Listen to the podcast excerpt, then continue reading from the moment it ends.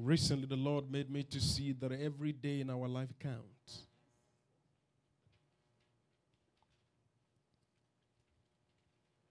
And that was a major revelation to me. It's been the driving force for everything that I do now. The Lord caused me to see from the scriptures, teach us to number our days. And numbering it's not just in saying it, it is in understanding the purpose of existence. It is in knowing that we cannot afford to live each day by presumption. I'll say it again. We cannot afford to live each day by what? By presumption.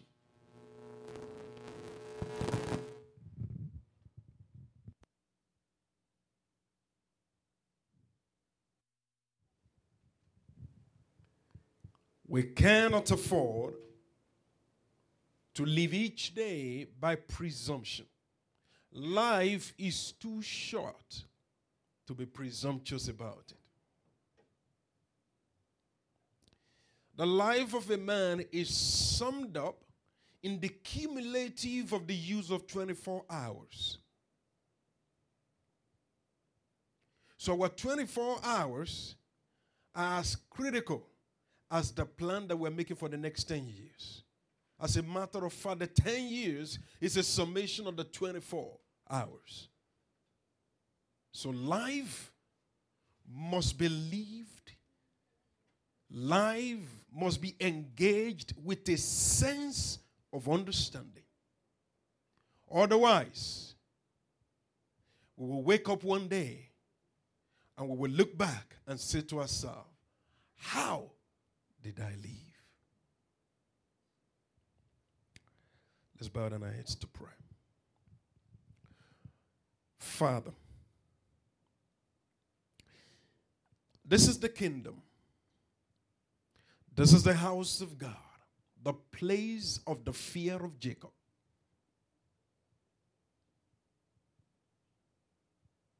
It is called the city of the living God. This is where you reign. This is where your throne is built in the hearts of men.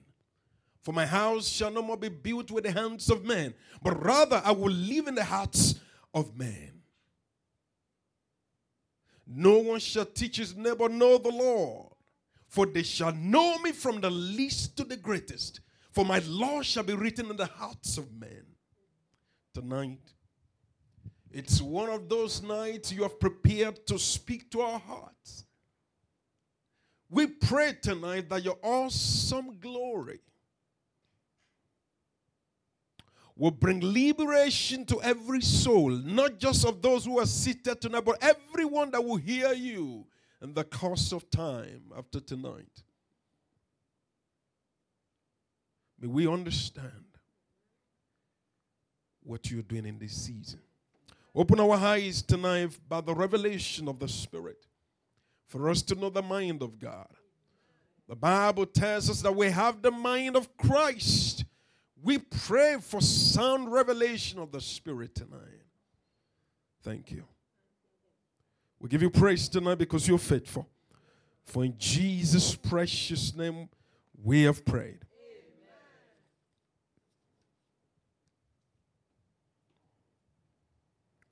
The songwriter that we sang tonight says,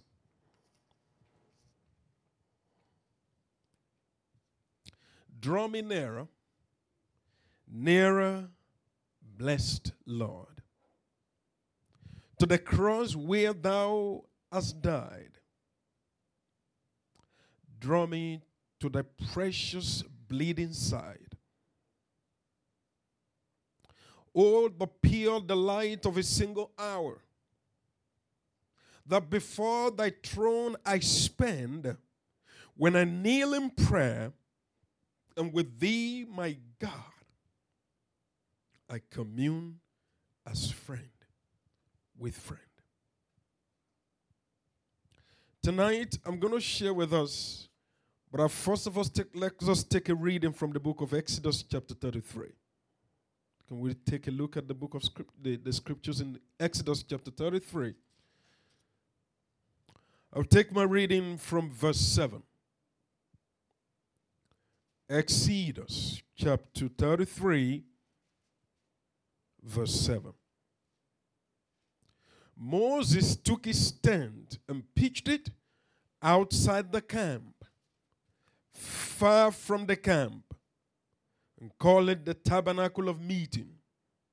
And it came to pass that everyone who sought the Lord went out to the tabernacle of meeting, which was outside the camp. So it was, whenever Moses went out to the tabernacle, that all the people rose and each man stood at the tent door and watched Moses until he had gone into the tabernacle. And it came to pass when Moses entered the tabernacle that the pillar of the cloud descended and stood at the door of the tabernacle. And the Lord talked with Moses, and all the people saw the pillar of cloud standing at the tabernacle door. And all the people rose and worshipped each man in his tent door. So the Lord spoke to Moses face to face. As a man speaks to his friend, and he would return to the camp, but his servant Joshua, the son of Nun, a young man, did not depart from the tabernacle. Verse 12. Then Moses said to the Lord, See, you said to me, Bring up these people. But you have not let me know whom you will send with me. Yet you have said, I know you by name. And you have also found grace in my sight. Now, therefore, I pray, if I have found grace in your sight, show me now your way, that I may know you that I may find grace in your sight, and consider that, that this nation is your people. And he said, God is speaking, my presence will go with you, and I will give you rest. Verse 15 is where I'm going to stop temporarily. So he said to him, and many of us are holding King James, except thou is that what it says in King James? If thy presence does not go with us, do not bring us from here. If thy presence does not go with us, bring us up not from here. May the Lord bless us tonight as we have read his word. Life cannot be lived without the maker of the life. When God made man, God gave part of himself to man. Everything that God made, he made by speaking them forth. God spoke forth the trees. God spoke forth the light.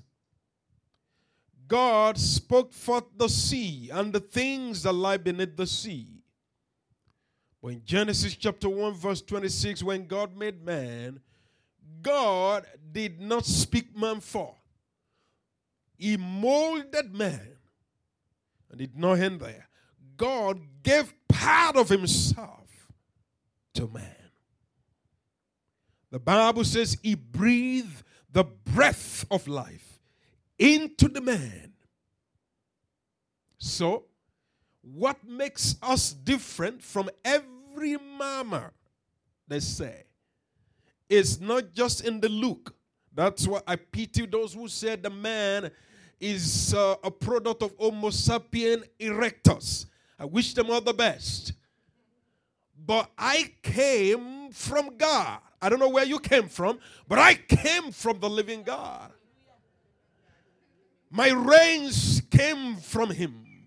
I look exactly like he looks. I'm the exact replica of the living God who made the heavens and the earth.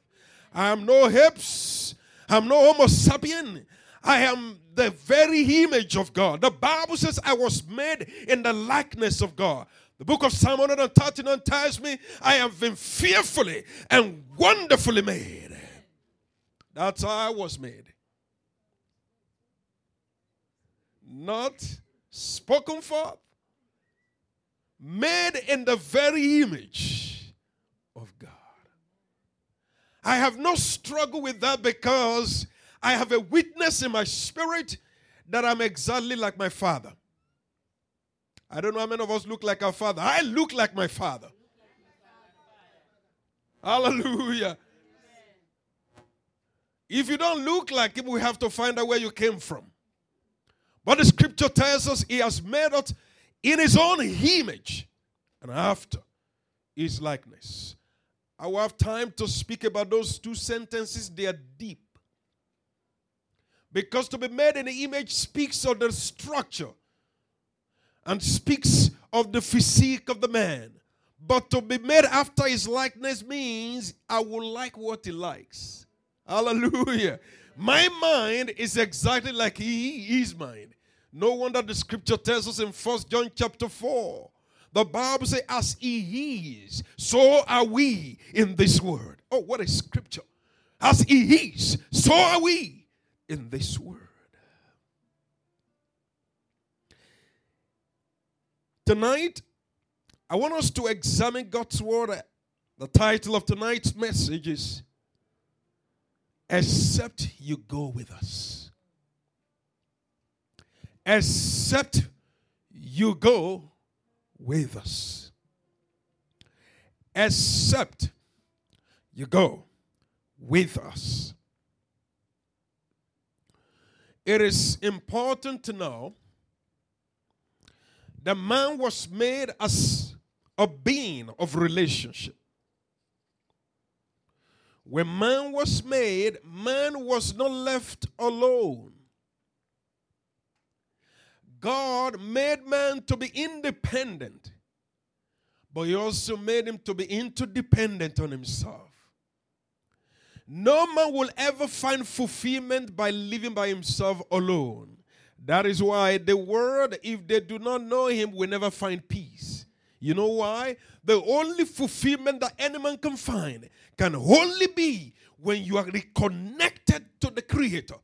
Because through him, you can find true joy and through life. And when God made man, he left something in man. He left himself in man. And tonight, in a moment before I come to the book of Exodus, I want us to examine in our mind. I may not have time for us to read together. When Adam and Eve disobeyed God, something happened to these people. And that's exactly the only scripture I want us to read tonight. There were three things the scriptures put together in few verses that I want us to take a look at tonight and examine closely. Genesis I want us to examine the scriptures tonight. And I want us to see what does the scripture say when man fell from his original place of glory and original place of love that God has given to him. I want us to take a look at the book of Genesis chapter 2 3 and I'm going to read in a few moments. The Bible declares in verse 9. I don't want to go to the old process. Maybe I should read from verse 8. This is after the fall.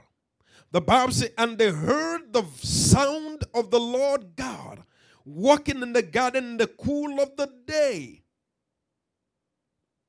And Adam and his wife hid themselves. I want us to observe them. When Adam and Eve fell, the first thing they did was to do what? Was to hide. There was a loss of confidence. there was a loss of audacity. Man was made with the audacity to relate with his maker. Immediately, man fell, he lost the audacity, he lost the confidence to relate with his God. I'm going to read it further. The scripture says, and hid themselves from the presence, ever say presence, of the Lord God among the trees of the garden, hoping that the tree was going to provide the protection from the God who made everything, who sees all things. The scripture tells me in Hebrews chapter 4, verse 13 neither is any creature that is not manifest in his sight. All things are open and naked to the eyes of him with whom we have to do. What a, man, what a God we serve. The Bible says they hid themselves behind the tree. God pretended he did not see them.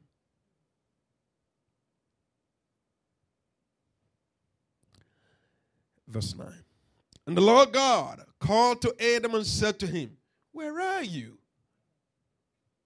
Hallelujah. Where are you? This sounds to me like a father in the house. I don't know how you see these scriptures tonight. God did not sound like the God we were told he is. He sounded like a father who was in the living room with his kids and he was wondering when they were playing hide and seek game. He said, Where are you? And wondering where they were. He knew exactly where they were. And he said, them, where are you? Because the scripture says they hid themselves from the presence of God.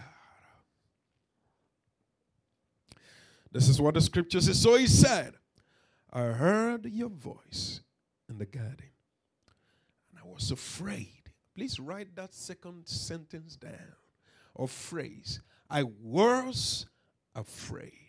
The first one, I hid myself. Secondly, I was afraid. Why? When I heard your voice in the midst of the garden, I was afraid. May I say this tonight?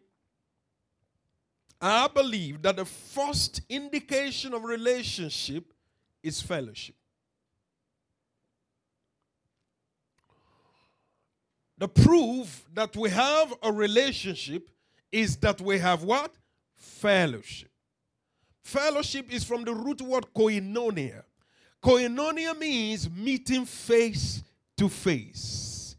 Now, hear them because of what happened to them hid themselves, the Bible says, and said to the Lord, I was afraid. That was the beginning of fear in the human generation. Man never knew fear.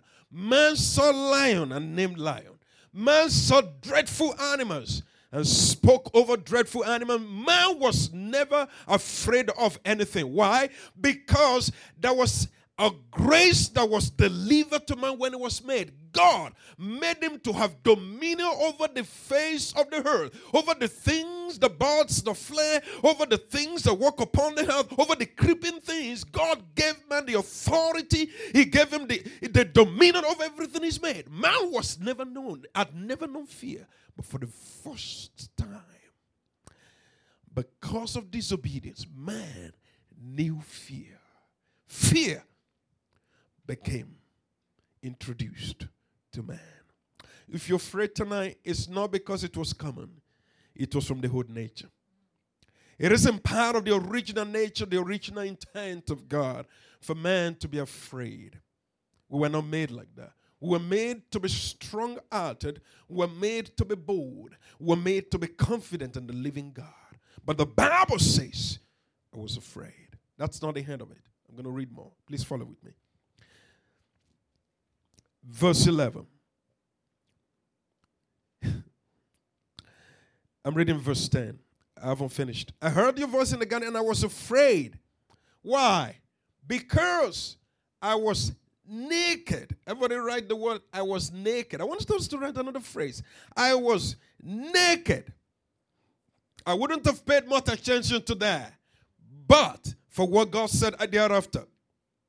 And he said in verse 11, who told you that you were naked? Have you eaten from the tree of which I commanded you that you should not eat? The Bible says, Who told you that you were naked? One of the critical manifestations of the departure of man from the original purpose that God has planned for him was that man lost his covering. Man lost what? His covering. It wasn't that Adam had some special clothing before, but when man disobeyed God, a sense of insecurity became introduced. Shame entered into the generation of man. All of the evil you can imagine today became introduced to man for one reason. They sinned, and that's not the real issue. They hid themselves from the presence of God. Tonight, I want us to understand, as the body of Christ and as the people of God, that there is something that we can glean from this experience. Let's not just read, let's understand when the presence of God is available and is made evident in a man's life, there are certain things that don't happen in that man's life. When God is in a fellowship with man, when God is in a relationship with man, when God is in a romance with man, man becomes an embodiment of his Father. I want us to know that today that when we begin to relate with God in the true house, you know, in a true way of fellowship, something about us will change. The original audacity of God will return. The power of fear will be broken. The hold of shame over our lives will be destroyed. The intent to please men will be destroyed. Our only goal will be only to please Him who has died and rose again. Man lost covering. The only place of restoration for man's covering will be the same place where it was lost. How many of us know that when you lose something, the only place you can recover is when you go back to the same place? Now, the very thing that man lost was the divine presence of God. Why was Adam naked? Not because of Giorgio Fellini shirts and um, uh, what do we call it? All the, the fashion designing suits that he wore. No! He lost something invisible to man. He lost the glory of God. He lost the presence of God. Tonight, as believers, one of the key things that the Lord wants us to know is the power of His presence. That is why I asked us to read from Exodus chapter 33 except you go with us. Except you go with us. I want us to listen to this tonight. This is my belief.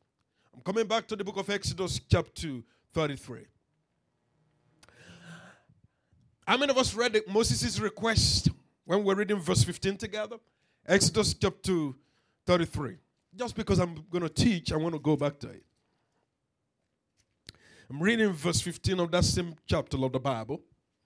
In verse 15, it says, Then he said to him, If your presence does not go with us, do not bring us up from here. What a man. I want us to journey with me in this story. It is my belief that Moses' request was not just a response to the fear of absence. I'm going to explain myself.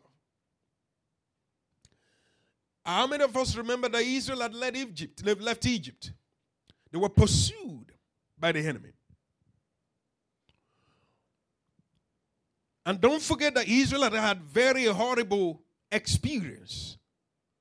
Very, very horrible experience. Very discouraging experience. They were at the point of hopelessness. God made a way in the middle of the Red Sea. And God began to lead his people in the wilderness. When they got to this point, Moses said, We will not go from here except to go f- with us. I believe this sentence was not because Moses was afraid of the enemy. No.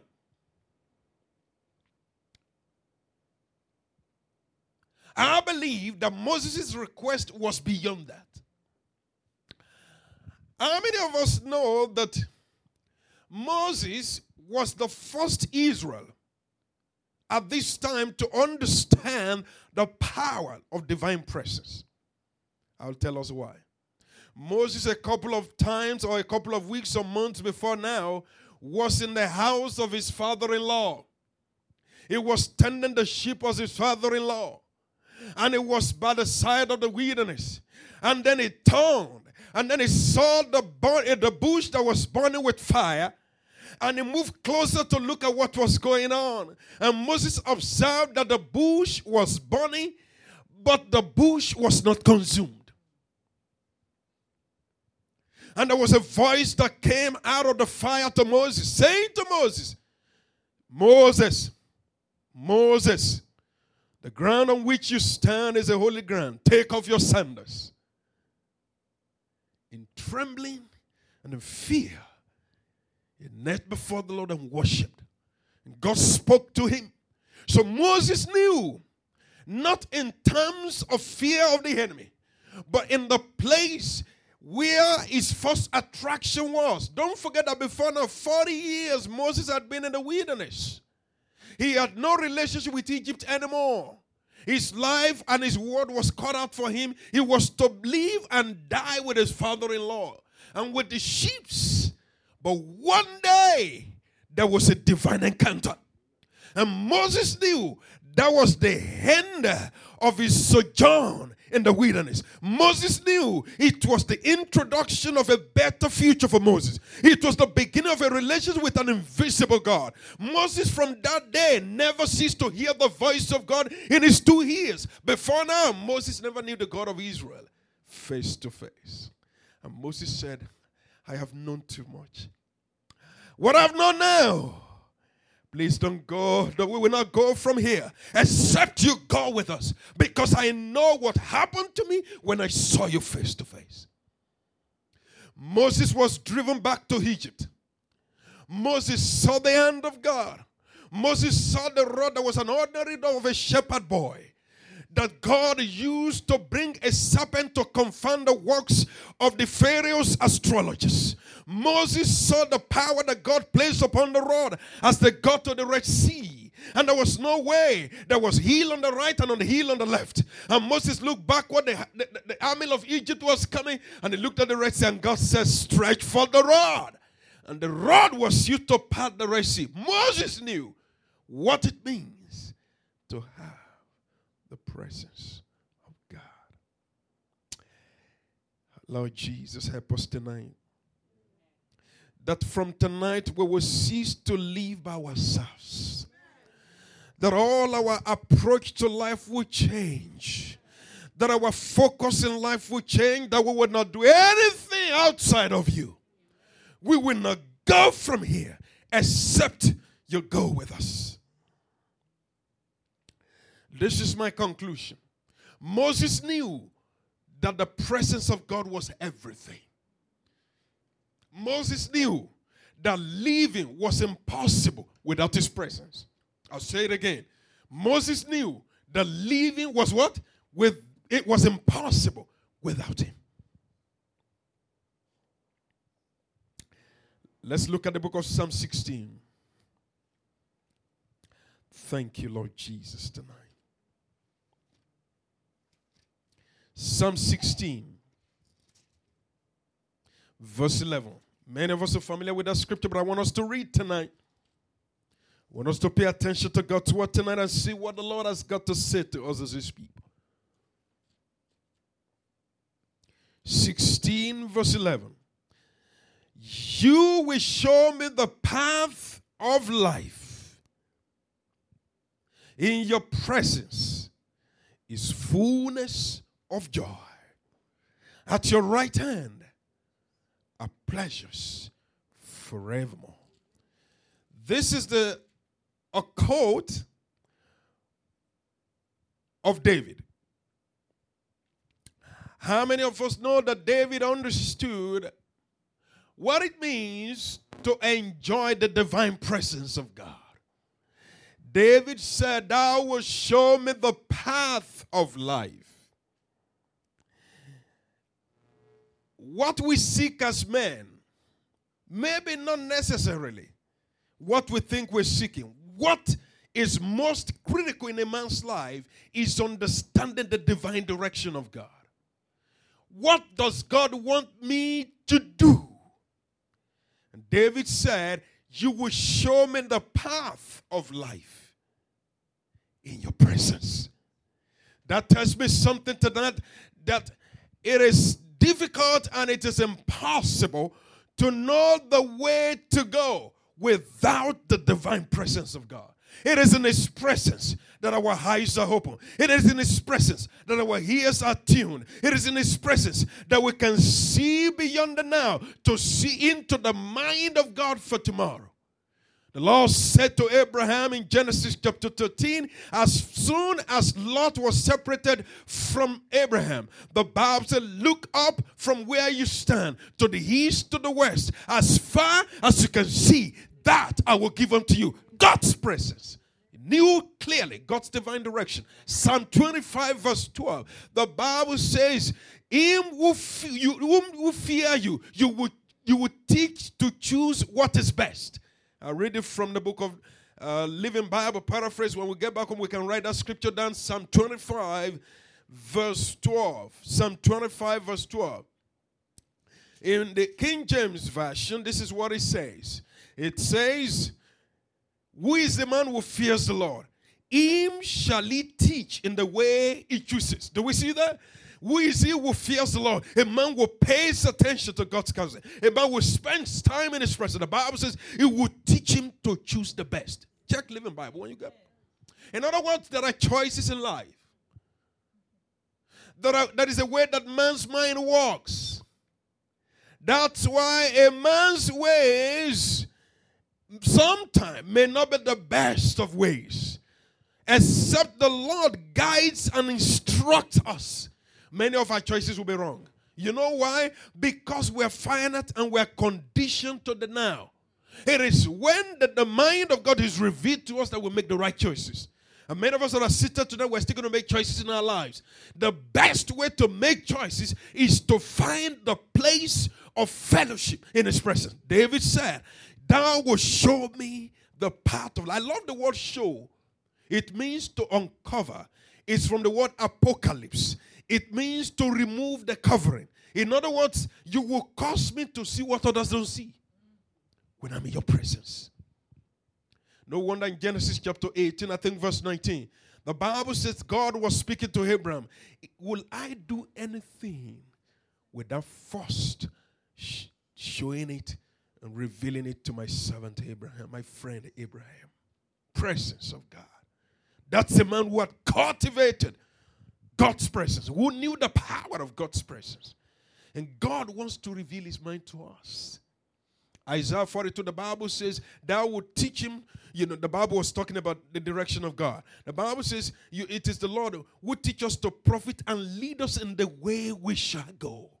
It teaches us to do what? To profit and in the way we shall go. Divine direction. If God divinely directs us, there are things in our lives that will be in shape. There are things in our lives that will find their proper course when God begins to direct us. That will show me the path of life. The Bible went further in that same book. It says in verse 11 In your presence is fullness of joy. I kind of like that. Hallelujah. I think I like that and I'd like to talk about it a little bit. Joy is not a function of happenings around us. We all understand that? Joy is a function of knowledge. I believe happenings are temporal because they do come to pass. But joy is dependent on the knowledge of God. I've shared this testimony before, and we may have heard it before, of a man who was in a church and everybody was sharing testimony, who rose up and said, You know, the pastor came and asked everybody to give testimonies of how the Lord had blessed them. And everybody came up with Philippians chapter 4, verse 19. My God shall supply all my needs according to his riches and glory by Christ Jesus. And everybody spoke of Psalm 23. The Lord is my shepherd, I shall not want. to make me to lie down in green pastures. He leads me beside still waters. You know, and everybody began to speak scriptures that have blessed them. But they spoke scriptures that were actually based on the happenings in their lives. And brethren kept standing up and keep giving testimonies based on the scriptures of the Lord that used to bless them. There goes an old man at the back of the church who said, I also got a testimony. And everybody said, What has he got to say? He's an old man. He's near his grave. What is he looking for? The man stood up and said, I got a testimony too. I believe that in my life, I've lived long enough to know that whatever comes in my life will surely come to pass. It came to pass. That's the scripture that he shared. That what I got to share with you is almost every page of the Bible. It came to pass because they're happenings. But joy is based on knowledge. That's what the Bible says in the book of Isaiah. With joy shall we draw water out of the well of salvation. The joy of the Lord is my strength. Joy is a product of the God that we know cannot do evil, of the God we know walks in the light and darkness does not dwell with him. And it's a knowledge of the God we know that he seeks the best for those whom he loves. The Bible tells us, 1 Corinthians chapter 2, verse 9, eyes have not seen ears have not heard, neither has he entered into the heart of man. What the Lord has prepared for them that love him, for God has revealed them to us by his Spirit, for the Spirit searches all things, yet the, the deep things of God. David one day was speaking to the men who were around him. He said, The Lord is good and he doeth good. I like that. He said, I did not understand, but the Lord is good and he doeth good. The Bible says in the book of James, chapter 1, every good gift and perfect gift comes down from above, from the Father of light, in whom there is no variableness, neither the shadow of turning. David says, I've been young. Now I am old. I have never seen the righteous forsaken or seed begging bread. Psalm 34. Many are the afflictions of the righteous, but the Lord delivered them from them all. I know that. That's knowledge. David, while they were coming, bringing the ark of the covenant of God back, David started to rejoice and was rolling on the floor and was giving glory to God. And everybody was running. This is the king with the linen ephod, the, the, the cloth of a priest. David was rolling. He did not care. Why? The joy of the Lord. He knew why he was rejoicing. He was rejoicing because the very presence of God that had been lost for years was returning to Israel. David's joy is no no bound because he had understanding of the power of God's presence in the midst of his people. I'm going to get there. Let me just run through this. Hallelujah. I want everybody to be determined tonight. I leave no place. I do nothing after now except your presence goes with me. If you say no, I accept your no as no, Father. If you say yes, I know it is yes. Your word is my bound. Your word is my command. I go by the direction that you give to me because I know that you declare the end from the very beginning. I know that you know better than I am. I know that you are all seeing God who has seen the future that I cannot see. You are the all seeing God who know what I do not know. Therefore, if your presence does not go with me, I go no further. That's the kind of life God wants us to live as believers. There are things that are not common to the hearts of man. They are strange to man. They are mysteries to man, mysteries to man. But God says, these are my people. I have revealed my counsel and my purpose to you. I will direct you and I will lead you in the way you will go. I will not leave henceforth except I hear from you. Oh my God. Psalm 16. Um, I haven't, I'm not done yet from that passage. It says, and at your right hand, there are pleasures forevermore. God wants to make you comfortable. In the book of Job, the Bible says, if they love him and serve him, they will spend their days in prosperity and their years in pleasure. Now, God is not against pleasure. I'm not talking about ungodly pleasure. I'm not talking about ungodly huggies. Those who did it in the past died for it. Those who did it and they walk in the flesh, they paid their price. We remember the man called Belteshazzar When God spoke to his father, it started with Nebuchadnezzar. God warned Nebuchadnezzar. His heart was lifted up with pride in him. He thought that the kingdom was built by his power and by his authority. And God showed him that I am the God who rules and reigns in the kingdoms and the affairs of men. God led him into the, into the wilderness for several years. He dined and, and wined with the animals in the bush. When he came back, he said, The Lord God, He is the Lord. Everyone must bow to worship Him. Why didn't you know that before? His son never learned the lesson. He came back, the son called Belteshazzar. The Bible tells us he was wallowing in orgies. All sorts of immoral things were going on. God sent repeated messages and warned him. Read, did you read through history? I am the only God. He did not listen. He was caught up in the pleasure and the wealth of the palace. One day in the afternoon, broad daylight, there was a hand that came out. There was nobody, but there was a hand. God is a great God.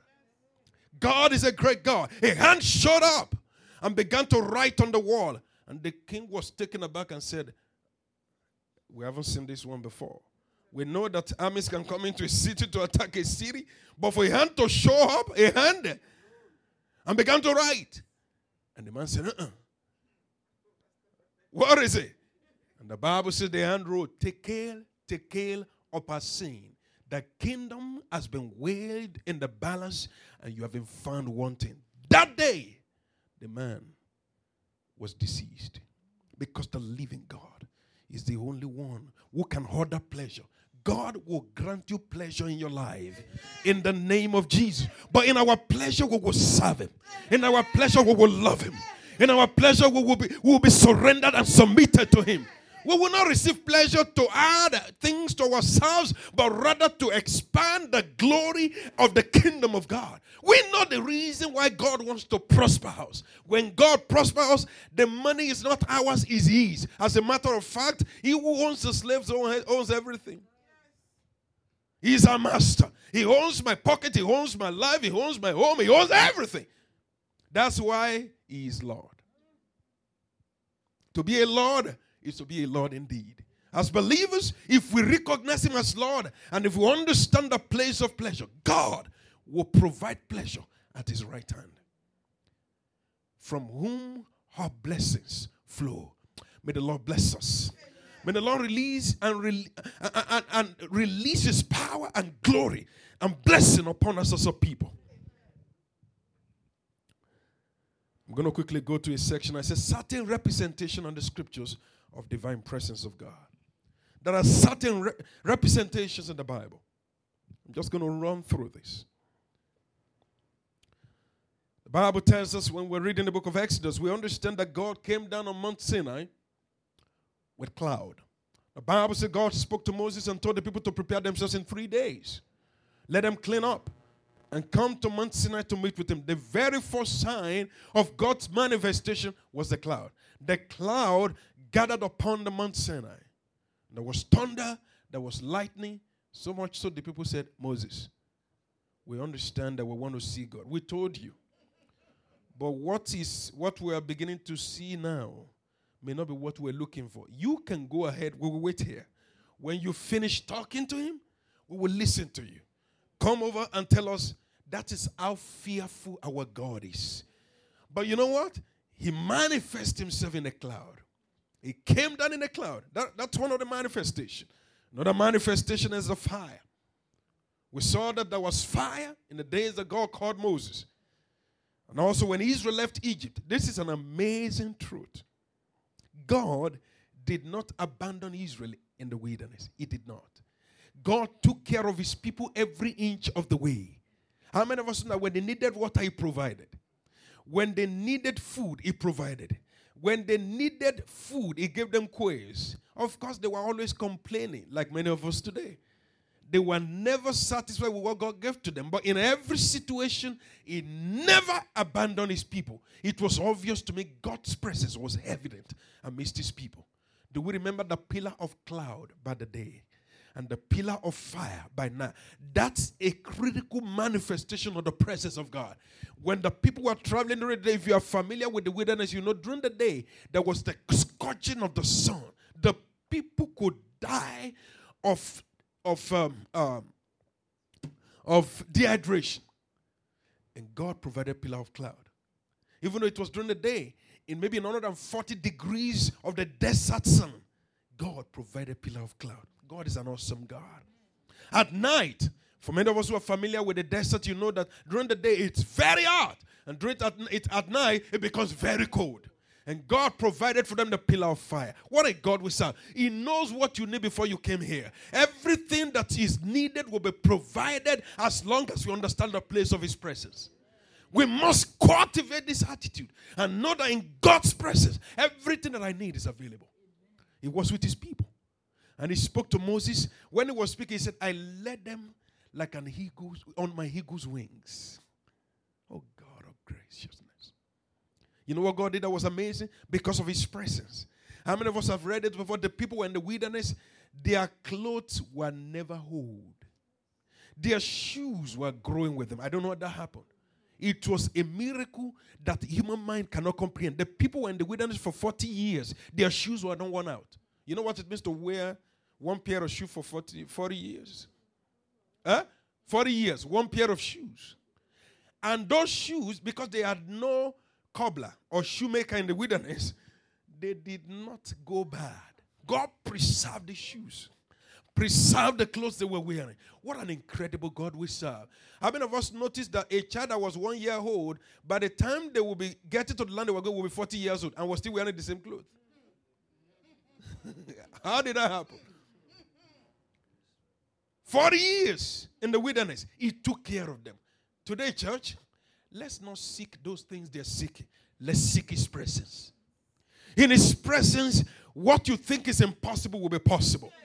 In His presence, everything that we cannot comprehend in our human mind will be made available. We have not seen anything yet. In our days, if we can learn to spend time in God's presence, there will be supernatural manifestation. I don't know what you think in your mind of a God who can sustain millions of people for 40 years. He is an incredible God. They had no factories, they had no place where they made food, they had not, he supplied every need they needed. And he told them, Don't eat food in two days. He gave them fresh food. Oh, what a God. he said, If you keep the food because of the fear, the people said, We'll, we'll keep a little tomorrow. He said, Don't keep it. I will supply every day for you, except on the Sabbath. On the Sabbath, I will allow that food to be sustain. What a God. The same food that will not sustain two days on Monday, on Tuesday, on Wednesday, on Thursday, on Friday. That food will be sustained this Saturday. You know why? He said, You have worked too much. Rest a little bit. I will provide for you. Some of us are retired. We're thinking, Oh, oh how am I going to do it? God said, I provided for you when you were walking, but now I will take over. Because you could work for yourself, now you cannot work, but I will give you a food for two days. God of mercy, His presence. Let's read a few scriptures tonight. I don't know what to say. I just hope the Lord. Ah, symbols. Do you know what I noticed when God began to deal with Joshua? God did not manifest himself to Joshua like he did to Moses because he spoke to him. In Joshua chapter 1, the Bible says, From this day forward, Moses, my servant, is dead, but I will not leave you. Be strong and be courageous. But you know what God began to do to him? Because he's a unique God. He began to give him the word of assurance. Therefore, a word of assurance. That's another way. Each time Joshua heard the voice of God, his heart was quickened and he knew that God was with him. When his heart began to shake, when the first eye, the Bible said the Lord sent the captain of the Lord's host. The Lord himself came and said, I'm here.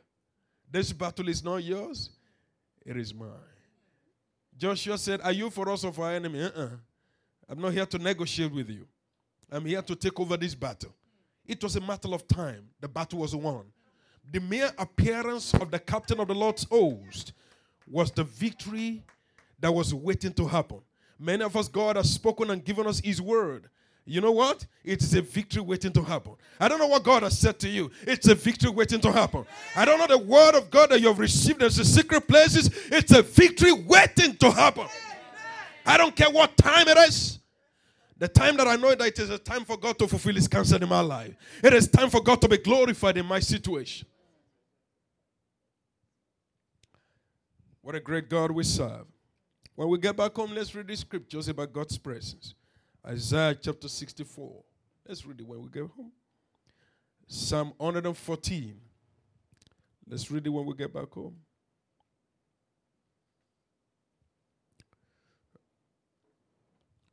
Let me go further tonight in number three.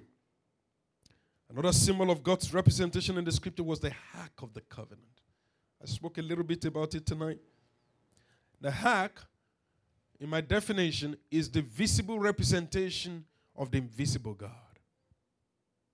As long as the ark was in the midst of his people, let me say this to us there was no battle they did not win.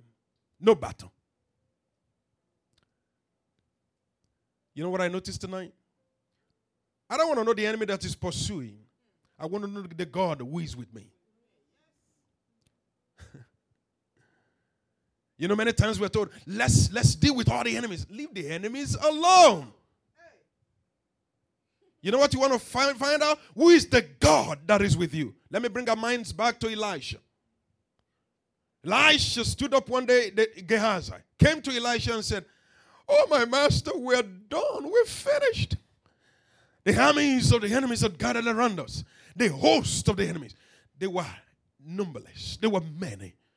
I could not count done, myself. Elisha said, oh, What a young man. Lord, open his eyes that he may see the they that are with us and more than them that are against us. I want to say a word to you tonight. Those that are against you are not as many as those that are with you. God has surrounded with a host of heaven that are far beyond those who are against us. Why do we worry about enemies so much? I taught this in the Bible study on Tuesday. Every meeting we have as believers, I don't know who is going to listen to this, but hear this clearly. Every meeting, in one meeting, we will bind devils for 10 times. Church, let's change. Let's bring down the presence of the Holy God. There is no devil in hell that can stand in the same house with the God who made the heavens and the earth. Do you remember the ark of the covenant in the house of Dagon? When the Philistine took the ark of the covenant, who was just a symbol? It was just a symbol. God was not ark. God is a living God. But God put his power upon the ark. And the Philistine took it and said, We've got the power of the Israelite. We defeated them. They took it to the house of their God and said, Dagon took care of this one. They came the following day, Dagon was face down. They said, ah, somebody came in the middle of the night and deal with Dagon. We're going to put it up. They put Dagon up. They could have taken Dagon out. They put Dagon up. But the following day they came back, Dagon was broken into pieces, hands and feet. They said, ah, there is something in this place. That is, that was an ark, which was just out of the temple. It's been taken out of the Holy of Holies. That was an ark how much more that the God of heaven and earth lives inside me. The Bible in him we live, in him we move, in him we have our being. The Bible has given us enough assurance in his word to let us know that when the presence of God did dwells with his people, no power in hell can withstand him the days when the temple of Solomon was built and the ark of the covenant was in the temple, there was no enemy that could attack Israel because the glory, the Shekinah glory of the God of heaven was in Israel. Nebuchadnezzar and all of them could not move to, towards the temple. They could not because the glory, the cloud, glory cloud was covering the land. How many believers are running everywhere? The enemy is pursuing me. You better go and sit down and learn the ways of your God. Let's not run enter scatter from the enemy. Let's stand strong. The Bible says, having therefore to stand. Let's stand therefore. Stand. Stand on the under the place of God's presence. How can darkness and light dwell together? How can the works of evil and the God of light dwell together? Maybe I need to remind us in Daniel chapter 2, the Bible says, He knows what is the darkness, but light dwells with Him. That's the God we serve. He knows what they do in the dark. He knows. He's aware. For us to know that it's not that he's not aware. But light dwells with him. Let's rise up to pray tonight. God's presence. Ah, God's presence. Hallelujah. I don't know how many of us know this song in your presence. In your presence, I am content. I'm content. In your presence, I'm content, church. I am content. In your presence there is life. Expressions of your love. Revelation. Revelations of your power of. Oh, in your presence I could bring a love for a love song offering. I'm in the presence of my King. In your presence, in your presence, I am content. I am content in your presence. In your presence, I am content. I am content. Oh, in your presence, I oh, revelations of your love, revelation, revelations of your paramount. Presence, I can bring a love song offering. I'm in the presence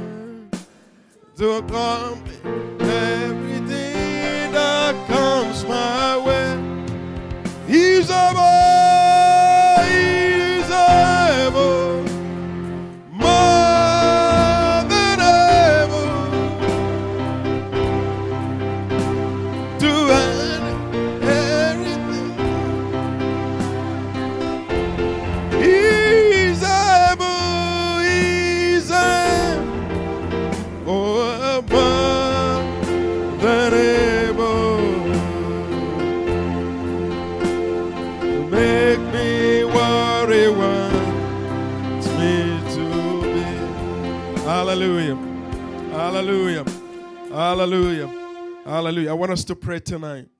Let me say this to us clearly tonight. I want everyone in this place to go back home tonight and, and just think about your relationship with God. I want us to go back home and think about how much of His presence do you have around you. Everyone you see in this world, there is a presence around them. It's either a divine presence or a demonic presence. What presence do you have around your life? I want us to pray tonight and say, Lord, I repent of taking you for granted many times in my life. As believers, if we live in sin, the presence of God will depart. If we live in sin, the presence of God will depart. We will lose the joy of our salvation.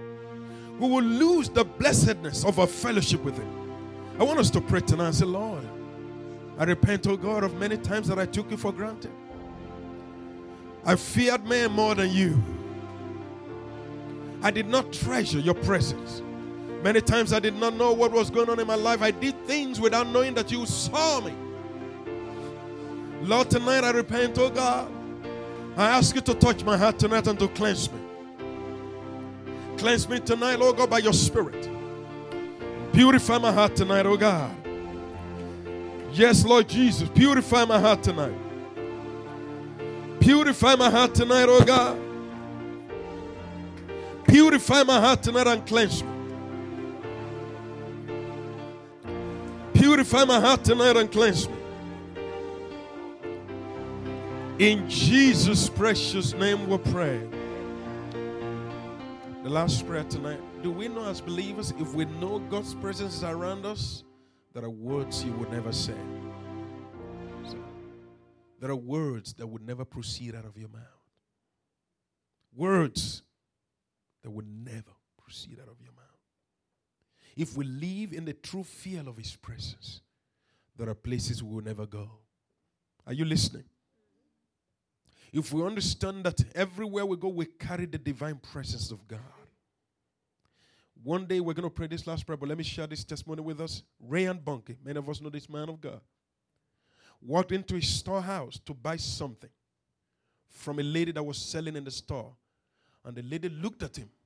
The man was wearing a face cam and looked at him again and said, I saw Jesus in your eyes. God wants us to carry his presence everywhere we go. Why do we want to live ordinary lives? In our offices, people know if you carry the presence of God. They know. I mentioned it here. They may not like your God, but the day they're in trouble, they will look for you. I'm telling you. They'll look for you. They'll ask you questions. Do we understand this? Let's go back home tonight and cultivate. And you know what? God's presence needs to be cultivated.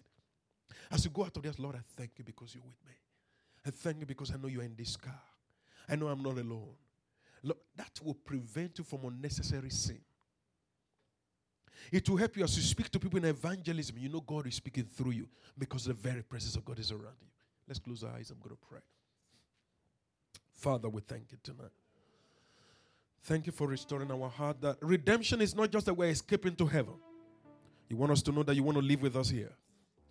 That as we go back into our home, our homes have become God's Goshen, where the peace of God reigns, where the love of God reigns, where the hand of God is made manifest. Tonight, as we're proceeding out of this place, Lord, everyone, let us have a sense of your presence around us. Let tonight be the last night we'll ever experience emptiness in our lives. Fill our hearts with your joy. Fill our lives with your peace. Fill us with your confidence and the audacity with which we were born into the kingdom. May we never remain the same again tonight. Thank you, Lord. In Jesus' name. Let's clap our hands together for the Lord Jesus and just bless his name.